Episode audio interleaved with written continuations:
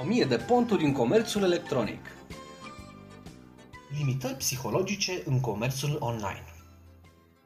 Am început să scriu acest articol în urma unui curs online de comerț electronic la care m-am înscris pe Coursera.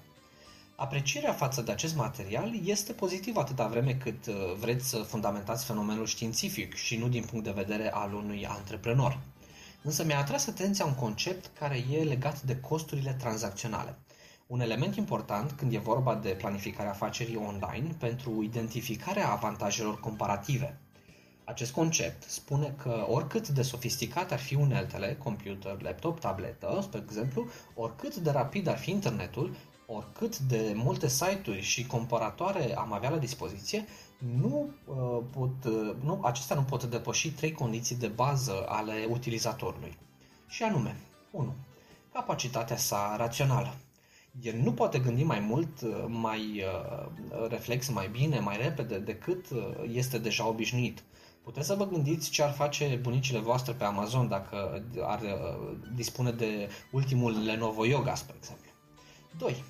Asimetria informației sale. Oricât de instruit ar fi, oricât ar fi, s-ar fi documentat clientul, vânzătorul are întotdeauna mai multe informație și mai multe argumente decât el. Un argument de gândit în planificarea documentării. 3. Doza de oportunism. Caracteristica personală a fiecăruia, nivelul la care se declanșează decizia, este jumătate educat.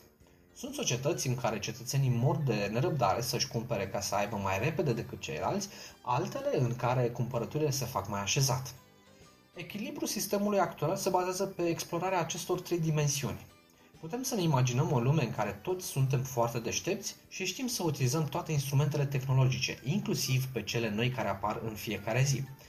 Putem să fim mai puțin egoiști și să-i ajutăm pe ceilalți și reflexul social să fie atât de dezvoltat încât oportunitatea să nu mai fie un motor. Cu cei care uh, facem schimburi pot fi altruiști, să ofere informațiile pertinente gratuit, fără intenții ascunse și peste tot să fie surse de informare accesibile instantaneu. Însă aceasta nu este un scenar, acesta nu este un scenariu credibil pentru următorul secol.